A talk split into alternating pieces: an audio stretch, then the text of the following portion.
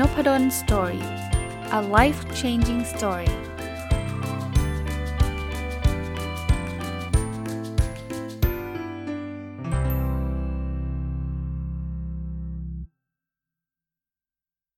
วัสดีครับ ยินดีต้อนรับเข้าสู่นพดล story พอดแคสต์นะครับ ก็ต้องบอกว่าวันนี้กลับมากับหนังสือ 1000 plus little habits of happy successful relationship ของคุณ Mark and Angel Chernoff นะ ก็เป็นหนังสือที่ผมทยอยมารีวิวนะครับ ก็ไม่ได้ไม่ได้แบบรวดเดียวจะจบเลย เพราะว่าหนังสือมันมีหลายหลายบทเลยนะครับ แล้วก็แต่ละบทก็เป็นคำแนะนำสั้นๆ ในหลาย ๆ เรื่อง ผมก็จะไม่ได้เลือกมาทั้งทั้งหมดนะก็หยิบมาบางเรื่องบางตอนที่ผมคิดว่าน่าจะเป็นประโยชน์กับหลาย ๆ คนนะครับ วันนี้บทที่เลือกมาเป็นบทที่ชื่อว่า40 things we need to teach our kids before they are too cool to hear our wisdom นะ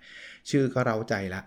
คือเขาบอกว่า 40 สิ่งที่เราควรจะสอนลูกเรานะครับ ก่อนที่เขาจะเจ๋งเกินกว่าที่เขาจะฟังคำสอนเราอะคือคือถ้าผมแปลอีกแบบหนึ่งก็คือ ก่อนที่เขาจะแบบเป็นวัยรุ่นโตแล้วรู้สึกว่า เฮ้ย พ่อแม่นี่แบบว่าโอเจเนอเรชันว่ะ พ่อแม่นี่เป็นแบบพวกแบบหัวเก่าไม่อยากฟังอะนะครับ ก็ลองดูนะครับว่ามันมีอะไร 40 อย่างที่เราควรจะสอนลูกเรานะครับ ก่อนที่เขาจะไม่ฟังเรานะอันแรกก็คือเขาบอกว่า ทัศนคติเนี่ยมันเป็นสิ่งเล็กๆที่มันส่งผลอย่างมากในชีวิตอันนี้จริงนะครับ บางทีเราบอกว่า เออเราเราต้องเปลี่ยนวิธีการมองปัญหา เปลี่ยนวิธีการคิดเนี่ยมันมันมันดูเหมือนไม่ค่อยมีอะไรอะอะไรกันเปลี่ยนวิธีคิดอะไรเนี่ยนะ แต่ว่าจริงๆแล้วมันทำมันมันแบ่งแยกระหว่างคนมีความสุขกับคนมีความทุกข์ได้เลย ทั้งทั้งที่คน 2 คนนี้เจอสิ่งเดียวกันสถานการณ์เดียวกันนะครับ ที่ผมชอบยกตัวอย่างก็คือเรื่องรถติดนะถ้าทัศนคติมันเป็นลบอะ่ะมันก็จะด่าเบื่อเซ็งโมโหอะไรเงี้ยแต่ถ้ามันเป็นบวกเนี่ยเราไม่ได้ชื่นชมรถติดนะเราไม่ได้ทุ่งหญ้าลาเวนเดอร์แบบนั้นนะแต่เป็นบวกคือ เออไหนๆมันติดแล้วว่าเรามาดูประโยชน์กันบ้างเนาะว่ามันมีอะไรอย่างเช่น เราอาจจะมีเวลาฟังพอดแคสต์นานขึ้นเนาะเราอาจจะมีเวลาพูดคุยกับครอบครัวในรถมากขึ้นนะครับ หาอะไรทำที่มันมีประโยชน์กับชีวิต หรือไม่จำเป็นต้องเป็นประโยชน์แบบ productive อะไรก็ได้นะ ฟังเพลงนะโอกาสที่เราจะฟังเพลงเนี่ยเอาเอาส่วนตัวผมนะส่วนใหญ่ก็คือตอนขับรถอะ ผมไม่ค่อยได้ฟังเพลงที่บ้านสักเท่าไหร่ แต่ว่าบางคนก็อาจจะฟังนะครับ เออ มันก็มีโอกาสทำให้เรารู้จักเพลงอะไรต่างๆ ด้วย อย่างเงี้ย ก็คำสอนแรกก็คือเรื่องเรื่อง attitude เรื่องทัศนคติ การมองโลกเนี่ย มันดูเหมือนเป็นเรื่องเล็ก แต่จริงมันคือเรื่องใหญ่นะ มันส่งผลต่อความสุขของของลูกๆเราได้เลย ข้อที่2นะ เขาบอกว่าสิ่งที่เรามีประสบการณ์ ได้รับประสบการณ์เนี่ย มันเริ่มจากมุมมองอะ อย่างที่บอกนะว่าประสบการณ์มันมันมันมาทีหลัง ถ้าเรามุมมองในในเรื่องนั้นมันเป็นมุมมองที่ดีแล้วเนี่ยเราก็จะมีประสบการณ์ดีๆ เกิดขึ้น ถ้ามุมมองนั้นเป็นมุมมองที่แย่ เราก็มีประสบการณ์แย่ๆเกิดขึ้นกับชีวิตเรา พูดอีกอย่างหนึ่งคือเชื่อยังไงมันก็เจอแบบนั้นเนี่ยถ้าเราเจอเราเชื่อว่างานงานนี้น่าเบื่อจริงๆ มันก็ต้องเบื่อแน่ๆ เพราะเราเชื่อแบบนั้นแล้วเนาะ แต่ถ้าเรามองมองมองในอีกมุมหนึ่งว่าเอ้ยงานนี้ก็ดูน่าสนใจนะ เดี๋ยวเราก็จะมีประสบการณ์ใจเราหรือสมองเราก็จะไปโฟกัสกับสิ่งที่มันสนุก เราก็จะมีความรู้สึกดีขึ้น มีประสบการณ์ที่ดีขึ้นนะครับ อันที่3นะเขาบอกว่า บางทีเราต้องสอนลูกๆเรานะว่าให้ควร let go บ้าง คือปล่อยผ่านบ้างนะครับปล่อยผ่านเรื่องที่เราแบบรู้สึกแย่รู้สึกไม่ดี ทะเลาะกับเพื่อนมาอย่างเงี้ย ถ้าไม่ปล่อยผ่านเนี่ยมันก็จะแบบเป็นแบดเดย์ไปทั้งวัน อาจจะทั้งวีคเลยก็ได้ สัปดาห์นั้นไม่ปล่อยเลย ฉันแบบหงุดหงิดเพื่อนมาก ฉันจะต้องจัดการเพื่อนอะไรเงี้ยบางทีเราต้องฝึกในการปล่อยผ่านนะครับ ไม่งั้นเราก็จะเป็นคนขี้บ่นเนาะคอมเพลนไปทุกเรื่องเลยนะครับ อันที่4เนาะความคิดเชิงบวกเนี่ยสุดท้ายเนี่ยมันจะส่งผลดีกับเรา ผมผมเน้นตรงนี้นิดนึงผมแทรกเข้าไปด้วย คือความคิดเชิงบวก ไม่ได้แปลว่า เราต้องชื่นชมทุกอย่างที่มันเป็นสิ่งที่ไม่ดีมันคนละเรื่องนะครับ มันไม่ใช่เป็นการบิดเบือนความเป็นจริง ความคิดเชิงบวกคือมันมันสิ่งที่มันไม่ดีมันเกิดขึ้นเรารับรู้ว่ามันไม่ดี แต่ว่าเราอาจจะมองในมุมแทนที่จะไปบ่นไปด่าหรือ หรือไปร้องไห้เสียใจอย่างเดียวนะคือร้องไห้ได้เสียใจได้ไม่เป็นไร แต่ว่าเราลองมาคิดว่าเราได้รับบทเรียนอะไรบ้าง เราจะพัฒนาตัวเองยังไงบ้าง ให้มันเหมือนกับเป็นสปริงบอร์ดไหนๆจะล้มเหลวละไหนๆจะเศร้าละไหนๆจะหงุดหงิดละเอาให้มันเกิดประโยชน์มากที่สุดนะครับจากจากสิ่งเหล่านั้นนะครับ อันนี้ก็ลองสอนลูกๆได้นะครับ อันที่5เนะเขาบอกว่าไอ้ความคิดเชิงลบ อันนี้ตรงข้าม มันทำให้เราชีวิตสั้นลงนะมันมีแต่ความเครียด แล้วเวลาสมองเรามันเกิดความเครียด ความหงุดหงิด ความโกรธ อารมณ์เชิงลบอะ่ะเรามักจะมีฮอร์โมนต่างๆ มันออกมา ซึ่งมันไม่ดีต่อร่างกายเรานะครับคนที่เครียดมากๆอะ่ะมันก็จะแบบแทนที่จะแข็งแรงเนาะคือแทนที่จะแบบแบบมีชีวิตยืนยาวมันก็มันก็จะมีโอกาสแล้วกันผมก็ไม่ได้บอกบางคนบอกเนี่ยคนนี้เครียดมาก แต่ก็เห็นเขาก็อายุยืนนี่นะอะไรเงี้ยก็ไม่ได้ทุกคนหรอกแต่ว่า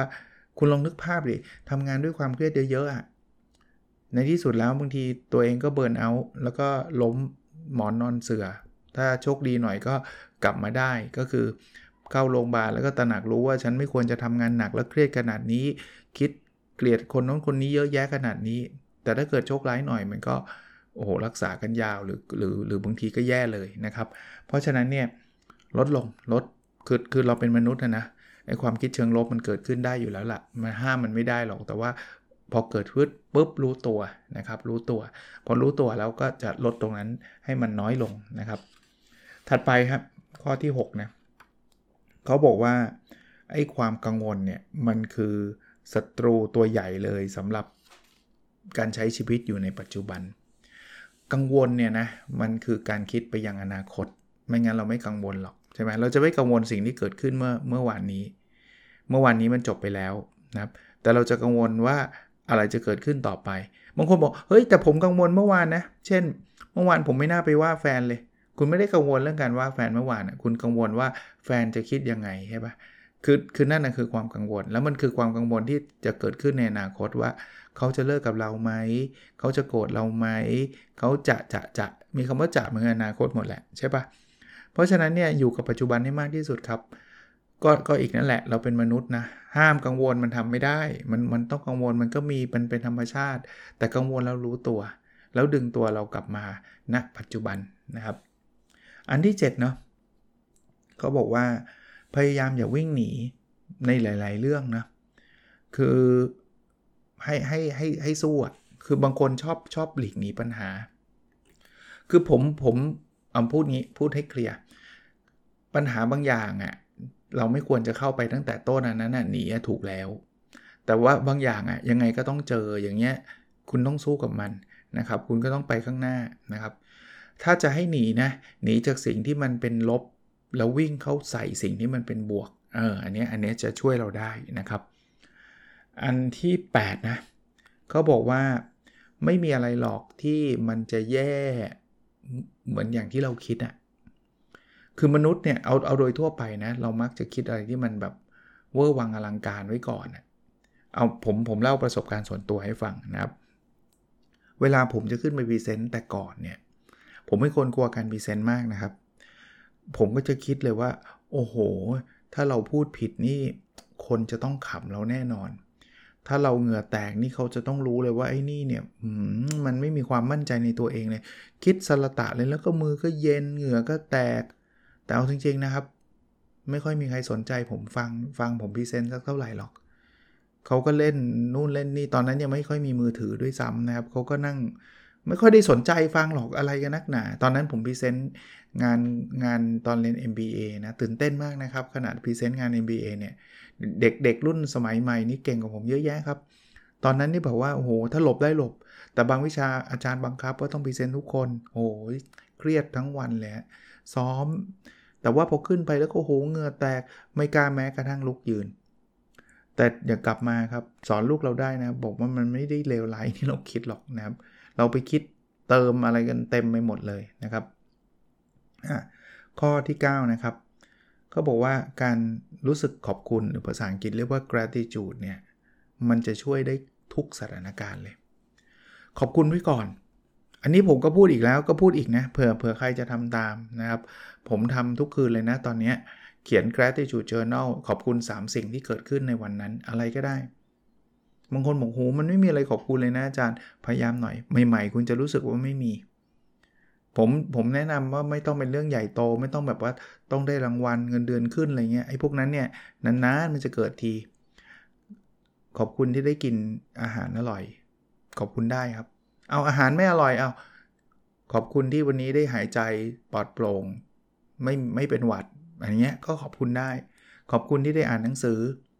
ขอบคุณที่ได้คุยกับเพื่อน ขอบคุณที่ได้ยิ้ม ขอบคุณที่ได้จัดพอดแคสต์ขอบคุณที่ได้ฟังพอดแคสต์ขอบคุณไปเถอะครับ มันช่วยได้นะอันนี้ผมไม่ได้เอ้ยจานมันรู้ได้ไงช่วยได้ มันมีงานวิจัยครับ ยืนยันเลยครับว่าคนที่เขียน gratitude journal ติดต่อกันผมจำระยะเวลาไม่ได้เนี่ยจะเป็นคนที่มีความสุขเพิ่มขึ้น คุ้มนะครับ เชื่อผมเถอะทำไมต้องเชื่ออาจารย์ด้วย เอางี้ผมเอาตัวผมเป็นตัวทดลองมาแล้ว ผมเขียนมาปีกว่า นี่ยังคิดว่าไม่ถึงปีอยู่เลยนะ พอไปเปิดตารางที่เขียนอยู่ ผมมีสมุดโน้ตธรรมดาเขียน 3 สิ่งขอบคุณ เฮ้ย ผมรู้สึกว่า มันมันผมบอกแบบนี้ ไหนๆพูดถึงเรื่องนี้แล้วพูดซะยาวเลย คือมันไม่ได้แบบว่าเขียนเสร็จแล้วว้าวมีความสุข มันไม่ได้แบบเร็วขนาดนั้นนะ แต่มันสะสม แล้วผมรู้สึกว่าบางทีผมเจอเรื่องเรื่องเครียดๆนะ เรื่องที่ถ้าเป็นผมในอดีตเนี่ย ผมคงแบบเศร้าคงแบบดาวกว่านี้เยอะอะนี่แบบบางทีมันมันอารมณ์มันมั่นคงเออผมใช้คำแบบนี้ดีกว่า มันมั่นคงมันมีความสุขง่ายขึ้นเออ อารมณ์นั้นนะอารมณ์นั้น ข้อ 10 นะเขาบอกว่า ทุกอย่างอะทุกอย่างเนี่ยในที่สุดเนี่ยมันจะมันจะมันจะประกอบกันได้อย่างสมบูรณ์ ถึงแม้ว่าตอนแรกเรารู้สึกว่า มันมันไปคนละทิศคนละทางเลย คือคือผมชอบอันนี้มันเป็นการคิดที่มุมบวกมากนะ เอาผมยกตัวอย่างนะ บางทีเราอาจจะรู้สึกว่างานนั้นก็ไม่เสร็จงานนี้ก็ไม่เสร็จ งานนู้นก็มีปัญหางานนี้ก็โอ้ยอะไรเยอะไปหมดเลย มันเดี๋ยวมันฟอร์พาร์ตแต่ก็บอกว่าในที่สุดแล้วเนี่ยเดี๋ยวทุกอย่างมันจะเข้ารูปเข้ารอย เออ ผมใช้คำว่าเข้ารูปเข้ารอยดีกว่า falling together เดี๋ยวมันจะโอเคเองแหละ ก็บอกให้เชื่อในในกระบวนการของชีวิตครับ เฮ้ย ผมว่าลองดูนะ ลองลองเชื่อแบบนั้นดูก็ได้ ไม่งั้นเนี่ยคุณจะรู้สึกว่าทำไมวันนี้คุณโชคร้ายจังเลย เฮ้ย everything happen for a reason อะทุกอย่างเกิดขึ้นมันมีมันมีเหตุผล ถ้าถ้าเชื่อแบบนี้มันจะรู้สึกดีว่า เดี๋ยวเดี๋ยวมันจะนำพาเราไปสู่จุดจุดหนึ่งที่มันอาจจะเป็นจุดที่ดีขึ้นทำงานไม่เสร็จส่งงานอาจารย์ว่ามันดูเหมือนช็อตช็อตเธอมันดูเหมือนไม่ดี แต่ว่ามันชีวิตเราอาจจะกำลังทำให้เราไปถึงจุดจุดหนึ่งก็ได้นะ ที่ ที่มันจะกลายเป็นความสำเร็จในอีกขั้นหนึ่งของชีวิต หรือความสำเร็จที่ยิ่งใหญ่เลยก็ก็ว่าได้นะครับอะถัดไปครับ ข้อที่ 11เขาบอกว่าการเปลี่ยนแปลงเป็นสิ่งที่จำเป็น ผมว่าโลกเราเนี่ยไม่มีอะไรที่ไม่เปลี่ยนเลยนะที่เขาบอกว่าความไม่แน่นอนคือความแน่นอนนั่นแหละก็คือทุกอย่างมันเปลี่ยนแปลงไปได้หมดอะผมพูดพอดแคสต์ตอนที่ 1 กับตอนที่ 1,400 เกือบจะ 70 แล้วเนี่ย ไม่มีเหมือนกันเนี่ยผมวันก่อนย้อนกลับไปฟังตอนที่1ขำตัวเองเนาะทั้งเสียงทั้งวิธีการพูดนี่นี่คนเดียวกันนะครับ คนเดียวกันเมื่อ 4 ปีที่แล้วนะแต่มันไม่เหมือนเดิมครับ ทุกอย่างเปลี่ยนแปลงเพราะนั้นเนี่ยสอนลูกเรานะว่าเออบางทีลูกแต่ก่อนเพื่อนคนนั้นคุยกันกับผมดีกับหนูดีอะไรเงี้ยก็ใช่ครับก็ไม่ก็นั่นคือแต่ก่อนเนี่ยมันไม่มีหรอกว่า ที่เขาชอบล้อกันนะ best friend forever อะ BFF อะ best friend forever เคยได้ยินใช่ไหมมันก็เป็นเรื่องของเด็กอาจจะประถมมัธยมที่แบบว่า ฉันจะต้องเป็นเพื่อนรักกันตลอดชีวิต เออผมไม่ได้บอกว่าเลิกเลิกเออเขาเรียกอะไรนะจบการศึกษาที่โรงเรียนแล้วจะต้องไม่เป็นเพื่อนกันนะก็ยังเป็นเพื่อนกัน แต่แต่ความเป็นเพื่อนตอนอายุ 15 กับตอนอายุ 50 ไม่เหมือนกันเชื่อผมดิไม่เหมือน เป็นเพื่อนกันอยู่ไหมเป็นเพื่อนผมก็ยังมีเพื่อนที่เป็นเพื่อนโรงเรียนคุยกับผมอยู่ปกติทางไลน์นะ แต่ความสนิทหรือมิติต่างๆ มันไม่เหมือนเดิมอะ่ะผมไม่ได้บอกสนิทมากมากขึ้นหรือน้อยลงนะ แต่ว่าเราอายุเยอะขึ้นนะนะครับ ก็ก็การเปลี่ยนแปลงเป็นสิ่งปกตินะครับ เป็นสิ่งจำเป็นด้วยซ้ำนะครับ ข้อที่ 12นะเขาบอกเราเนี่ยมีความสามารถในการจัดการในการ รับมืออะไรต่างๆ มากกว่าที่เราคิด อันนี้อันนี้เนี่ยเตือนไว้ล่วงหน้าเราบอกลูกเราได้เลยบางทีลูกเราเนี่ยรู้สึกว่าโอ้โหฉันจะไหวไหมเนี่ย บอกลูกสอนลูกได้เลยว่าไหวไหวเอาเอาเป็นว่าไม่ต้องลูกอะไรตอนเราเด็กๆอะ่ะผมผมไม่รู้ว่าท่านคิดเหมือนกับที่ผมเคยคิดหรือเปล่านะ ผมเคยคิดว่าโหฉันจะทำงานได้วันนี้นี่คิดตอนเรียนมหาวิทยาลัยแล้วด้วยนะ ตอนมัธยมก็เริ่มคิดแล้วนะว่า ดูคุณพ่อคุณแม่ทำงานแล้วก็ดูยากๆ ฉันจะทำไหวไหมเนี่ย เรียนจบแล้วยังไม่มั่นใจเลยนะว่าไอ้สิ่งที่ฉันเรียนเนี่ยแบบเอาไปใช้ในงานยังไง แล้วแบบพอไปทำงานแล้วฉันจะทำงานได้มันเขาจะแบบไล่ฉันออกหรือเปล่าอะไรเงี้ย แต่ว่าสุดท้ายเราเราทำได้หมดอะเรา มันไม่ได้เพอร์เฟกนะ เราต้องมาเรียนรู้อะไรอีกเยอะใช่ แต่ว่าทำได้นะ ผมก็ไม่เคยคิดว่า คือคือคือคิดกลัวมากกว่าจะเรียกว่าไม่เคยคิดเลยว่า จะมีครอบครัวจะยังไงเนี่ย เราต้อง ดูแลครอบครัวเราแล้วต่อไปมีลูกแล้วโอ้ยคือพอตอนเด็กในเรื่องนี้กลายดูเหมือนเป็นเรื่องใหญ่ ตอนนั้นก็ไม่ได้มีใครมาบอกผมว่ามันทำได้ แต่ว่าพอเราโตขึ้นอะ เดี๋ยวเราจะจะรู้เองอะ่ะมันมันมันจัดการได้นะเพราะนั้นบางทีบอกลูกลูกไว้ได้นะครับว่าไม่ต้องกลัวนะครับ เราสามารถจะ hand handling นะคือจัดการพวกนี้ได้นะครับ ข้อที่ 13 นะ ถ้าเรามีปัญหานะ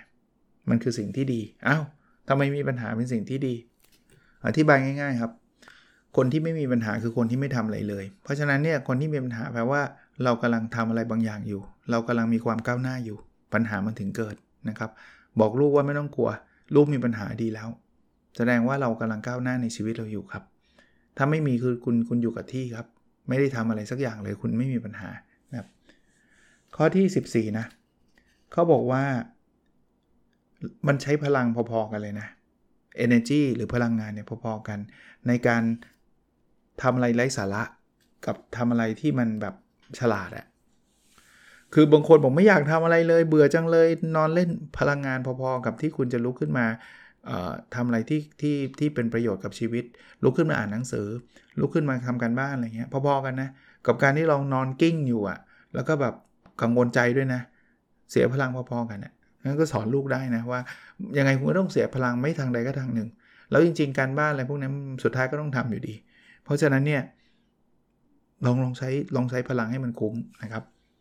ข้อที่ 15นะมันมีความแตกต่างอยู่อย่างมากเลยนะ ระหว่างคำว่ายุ่งกับคำว่า productive ผมอันนี้ผมพูดไปหลายรอบแล้วว่ายุ่งไม่ได้แปลว่า productive นะ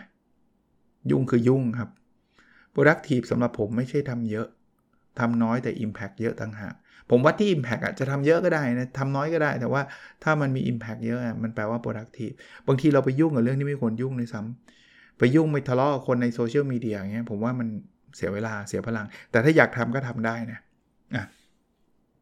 ถัดไปนะครับ ข้อที่ 16 นะเขาบอกว่า คุณไม่สามารถจะทำอะไรสำเร็จในสิ่งที่คุณไม่ไม่พยายาม จริง ไม่พยายามจะสำเร็จไงยกเว้นฟลุกอย่างเดียวอะถ้ารอฟลุกก็ได้นะ แต่ว่าโอกาสฟลุกก็น้อย เอางี้ซื้อลอตเตอรี่บางคนบอกซื้อลอตเตอรี่ก็รวยได้ อย่างน้อยๆคุณก็ต้องพยายามซื้อใช่ปะถ้าคุณบอกว่านั่งเฉยๆแล้วเออมันจะมีคนซื้อลอตเตอรี่เรามาให้เราอ่าเอาไปสิแล้วก็ถูกรางวัลที่1อย่างเงี้ยมันเพ้อฝันไปแล้วอะใช่ปะ่ะคุณต้องทำ do something อะต้องต้องต้องทำอะไรสักอย่างเราเราจะสำเร็จไม่ได้ครับ ถ้าเราไม่ทำครับ อาจารย์ทำไงพอดแคสต์ดังต้องทำพอดแคสต์ไง ผมไม่ได้บอกว่าทุกคนทำพอดแคสต์แล้วแล้วพอดแคสต์จะสำเร็จนะ แต่ว่าถ้าไม่ทำมันไม่สำเร็จแน่นอน อาจารย์จะทำยังไงอยากเป็นนักเขียน best seller เขียนไงง่ายง่ายแบบนั้นเลยเขียน แต่ผมไม่ได้บอกว่าเขียนปุ๊บจะ best seller เลย แล้วไม่ได้บอกว่าทุกคนจะเป็น best seller ด้วย แต่ว่าถ้าไม่เขียนไม่เป็นชัวร์มันคงไม่มีใครบอกว่า เออไม่เขียนแต่ว่าเราให้คุณเป็น best seller แล้วกันอะไรเงี้ยมันมันไม่ make sense อะมันไม่ logic อะมันมันมันไม่มีเหตุมีผลอะนะครับ ข้อที่ 17นะเขาบอกว่าการสิ่งที่ถูกต้องกับสิ่งที่ง่ายเนี่ยมันไม่ได้เป็นสิ่งเดียวกันนะครับ แล้วส่วนใหญ่มันไม่ได้สิ่งเดียวกันด้วย การทำสิ่งที่ถูกต้องบางทีมันต้องเลือกทางที่ยากด้วยซ้ำอะลองยกตัวอย่างที่เกี่ยวกับเด็กหน่อยก็ได้ ก็การบ้านนะการบ้านคือการทำการทำการบ้านมันคือการพัฒนาตัวเองใช่ไหมการทำให้เราเข้าใจบทเรียนมากขึ้นนะครับเราเรียนเรียนรู้ได้เยอะขึ้น เพราะฉะนั้นเนี่ย ผมคิดว่าทุกคนคงคงคิดว่ามันก็เป็นสิ่งที่ถูกต้องนะควรทำแหละ แต่มันไม่ใช่สิ่งที่ง่ายเลย มันมันยากนะครับทำการบ้านอะ่ะ เหนื่อยก็เหนื่อยนะ แถมโจทย์บางข้อก็โหยอาจารย์บิ๊กเอาอะไรมาคิดเนี่ย คือทำไมมันจะต้องยากขนาดนั้น เพราะฉะนั้นเนี่ยสิ่งที่ถูกต้องสิ่งที่ง่ายมันคนละเรื่องกันนะครับ คนละเรื่องกัน อาจจะบางครั้งอาจจะถูกต้องเราง่ายก็ได้ก็มีแต่ว่ามันไม่ได้ always อะแล้วส่วนใหญ่มันจะถูกต้องแล้วมันไม่ง่ายอะนะเออข้อนี้ก็น่าสอนลูกนะเขาบอกว่า เราจะทำได้ไม่ดีที่สุดหรอก ถ้าเราไม่เป็นตัวของตัวเองอะจริง ถ้าคุณพยายามที่จะ copy คนอื่นนะคุณยังไงคุณก็ดีได้ไม่สุด คุณดีได้ไม่เท่า original หรอก คุณดีไม่ได้ได้ได้ไม่เท่าคนที่คุณไป copy หรอก เพราะฉะนั้นสิ่งที่คุณต้องทำก่อนถ้าคุณอยากจะจะจะไปถึงจุดที่แบบสุด ๆ ของคุณเนี่ยคือคุณต้องเป็นตัวเองให้มากที่สุด ผมผมยกตัวอย่างผมแล้วกันนะพอดแคสต์เนี่ยถ้าผมไปเรียนแบบ คุณเคนนครินทร์ ผมไปเรียนแบบคุณรวิศ หาญอุตสาหะ ผมไปเรียนแบบ podcaster คนอื่นนะ ผมไม่มีทางทำพอดแคสต์ได้ดีเท่าเท่าเท่าเท่าเจ้าตัวอยู่แล้วไม่มีทาง ผมไม่ได้บอกว่าตอนนี้แปลว่าผมดีกว่า 2 ท่านนั้นไม่ใช่นะ แต่ผมว่าผมผมสามารถทำได้เต็มเต็มความสามารถผมอะเพราะว่าผมเป็นตัวของผมเองอะซึ่งซึ่งต้องบอกว่าการเป็นตัวของผมเองก็ไม่ได้แปลว่าทุกคนจะต้องชอบนะครับ มีหลายคนก็คอมเมนต์มา ซึ่งขอบคุณขอบพระคุณนะครับสำหรับคอมเมนต์เพราะว่าท่านอุตส่าห์เสียเวลามาคอมเมนต์ว่าอาจารย์พูดอันนั้นพูดอันนี้อะไรเงี้ยแต่ว่าผมฟังนะฟังแล้วเราก็จะพยายามด้วยที่จะปรับถ้าเรารู้สึกว่าเอออันนี้มันมันใช่ แต่สุดท้ายเนี่ยผมก็คงจะไม่ได้ปรับจนกระทั่ง มันไม่ใช่เป็นตัวผมอะอารมณ์เป็นแบบนั้นนะครับอะข้อที่ 19เขาบอกว่าการทำงานที่มันมีความหมายเป็นสิ่งสำคัญมาก หาหางานที่มีความหมายให้เจอ เรื่องนี้คุยกันได้เป็นตอนเลยมั้งครับ meaningful work เนี่ยคืองานที่มีความหมายสำหรับผมคืองานที่เราทำแล้วมันอิ่มเอมใจอะทำแล้วมันรู้สึกมันอาจจะเหนื่อยนะ แต่ว่าเหนื่อยแล้วมันคุ้มค่า ผมผมยกตัวอย่าง ผมว่าอันนี้อาจจะรีเลทกับหลายคนนะที่เป็นโดยเฉพาะคนที่เป็นอาจารย์ คนที่เป็นหมอก็อาจจะมีการรักษาคนไข้ใช่ไหมคนที่เป็นอาจารย์นั่นคือการสอนหนังสืออย่างเงี้ย คืองานพวกนี้ไม่ใช่งานง่ายและไม่ใช่งานที่สบายด้วย สอนหนังสือเหนื่อยนะครับ แต่บางทีเนี่ยสอนเสร็จมันรู้สึกอิ่มเอมใจที่เราเห็นว่าลูกศิษย์เราอะ่ะเขาได้รับสิ่งดีๆ ไป แล้วเขาจะไปพัฒนาชีวิตให้มันดีขึ้นได้ ผมเชื่อว่าคุณหมอก็จะมีความอิ่มเอมใจเวลาเห็นคนไข้อาการดีขึ้น จากการรักษาของคุณหมอ อารมณ์แบบนี้ครับ ผมไม่ได้บอกว่าต้องเป็นหมอหรือเป็นอาจารย์นะครับ งานทุกงานเนี่ยมันส่งผลกระทบต่อคนอื่นอยู่แล้ว หาให้เจอครับว่ามันคืออะไร นะข้อที่ 20 และเป็นข้อสุดท้ายสำหรับวันนี้นะ มันมีทั้ง 40 ข้อนะ ขอสปริตเป็น 2 ตอนแล้วกันนะครับ เขาบอกว่าให้เราเนี่ยทำในสิ่งที่มันสำคัญก่อน คือพูดง่ายๆว่าเราต้องจัดลำดับความสำคัญนะสอนลูกเรานะ ในชีวิตเนี่ยมันจะมีอะไรหลายอย่างที่มันอาจจะเข้ามาพร้อม ๆ กัน ถ้าเราไม่จัดลำดับความสำคัญเนี่ยเราอาจจะใช้เวลาผิดที่ ใช้ทรัพยากรผิดที่ไปทำในสิ่งที่มันไม่ค่อยมี value มากนะคุณก็ต้องหา value ของตัวคุณให้เจอก่อนนะว่ามันคืออะไรนะครับ ก็เป็นบทความที่ดีนะเขาบอกว่าให้สอนก่อนที่ลูกจะไม่เชื่อนะครับ ก็ก็ลองสอนดูนะครับ ผมว่าว่าฝาก 20 ข้อก่อนชื่อบทความนะ40 things we need to teach our kids before they are too cool to hear our wisdom นะครับ40 สิ่งที่เราควรจะ สอนลูกเราก่อนที่เขาจะเจ๋งเกินกว่าที่จะมาฟังเรานะครับ หนังสือถ้าใครอยากไปอ่านนะวันก่อนไปเดินคิโนคุนิยะก็เจอ 1000 Partisan Habits of Happy Successful Relationship ของคุณ Mark and Angel Chernoff นะครับ โอเค วันนี้ผมผมทิ้งไว้แค่นี้ก่อนเอาไว้พรุ่งนี้มาต่อนะ จากอันที่ 21 ถึง 40 นะครับ โอเคครับ แล้วเราพบกันในสดถัดไปครับ สวัสดีครับ